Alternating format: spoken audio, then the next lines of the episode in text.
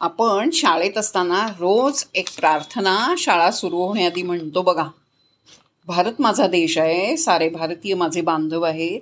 या देशातील उज्ज्वल परंपरांचा मला अभिमान आहे.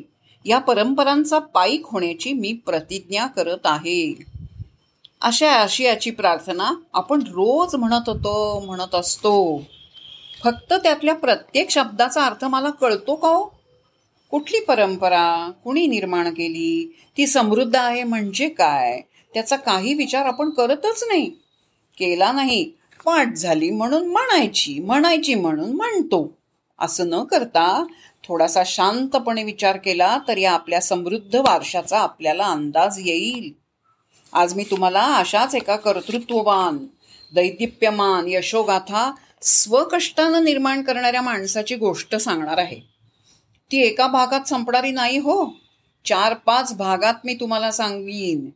नीट ऐका बरं का. तुम्ही वालचंदनगर हे गावाचं नाव ऐकलं असेल? ज्यांच्या नावानं हे नाव गा नावाचं हे गाव त्या नावाला पडलं त्यांच्याच अफलातून कर्तृत्ववान माणसाची गोष्ट मी तुम्हाला एक नाही हो चार पाच तुम्हाला सांगणार आहे. एकदा सुप्रसिद्ध उद्योगपती शेठ वालचंद हिराचंद दोशी यांना एका माणसानं असं विचारलं की शेठजी तुम्ही सदैव कुठल्या ना कुठल्या तरी उद्योगात बुडवून घेतलेलं असतं. तुम्ही निवांत स्वस्थ कधी बसतच नाही. या मागे काय कारण आहे हो? शेठजी हसले आणि म्हणाले स्वभाव स्वभाव दुरतिक्रमा हा स्वभाव बदलत नाही रे. दुसरं काय? निरुद्योगी बसणं मला मुळीच आवडत नाही. घरी नुसतं हरिहरी बसत करत बसण्यापेक्षा हजारो माणसांना उपजीविकेची साधनं मिळवून देणं आणि त्यांना उद्योगाला लावणं मला आवडतं आणि आवडेल. त्यामुळे मला जास्त पुण्य मिळेल आणि मी खात्रीनं स्वर्गात जाईन. आणि हो हो स्वर्गात सुद्धा गेलो ना तिथे मी गप्प बसणार नाही स्वर्गातही इमारती बांधण्याचं कंत्राट घेईन. आणि सुंदर मनासारख्या इमारती बांधीन. अहो काय नवले स्वर्गात? स्वर्गात कोणी इमारती बांधतं का? विनोदाचा भाग सोडून द्या. एक गोष्ट नक्की खरी आहे की स्वर्गात जाईपर्यंत शेवजी थांबलेच नाहीत.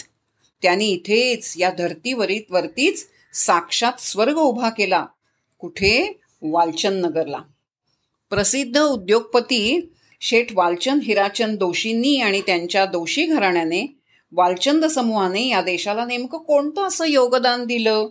हे थोडक्यात म्हणजे एका वाक्यात सांगायचं म्हटलं तर त्याचं ते त्यांचं योगदान प्रचंड आहे अफाट आहे अगणित आहे अमर्याद आहे.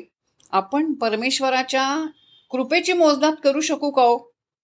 आईचं प्रेम किलोमध्ये लिटरमध्ये तोलू शकू का? निसर्गाचं योगदान इंच फूट यार्ड याच्यात मोजता येईल का? किलोमीटरमध्ये सांगता येईल का? अहो एक दाणा पेरला तर तो निसर्ग हजारो लाखो दाणे एका वृक्षानं बी वृक्षाचं बी पेरलं तर हजारो फळं कित्येक वर्ष कित्येक पढ्यांना देतो. वालजींचं योगदान असंच आहे. त्यांनी या देशाला काय दिलं यापेक्षा काय दिलं नाही हे विचारा हेच तुम्हाला मी पुढच्या गोष्टींमध्ये सांगणार आहे. पुरे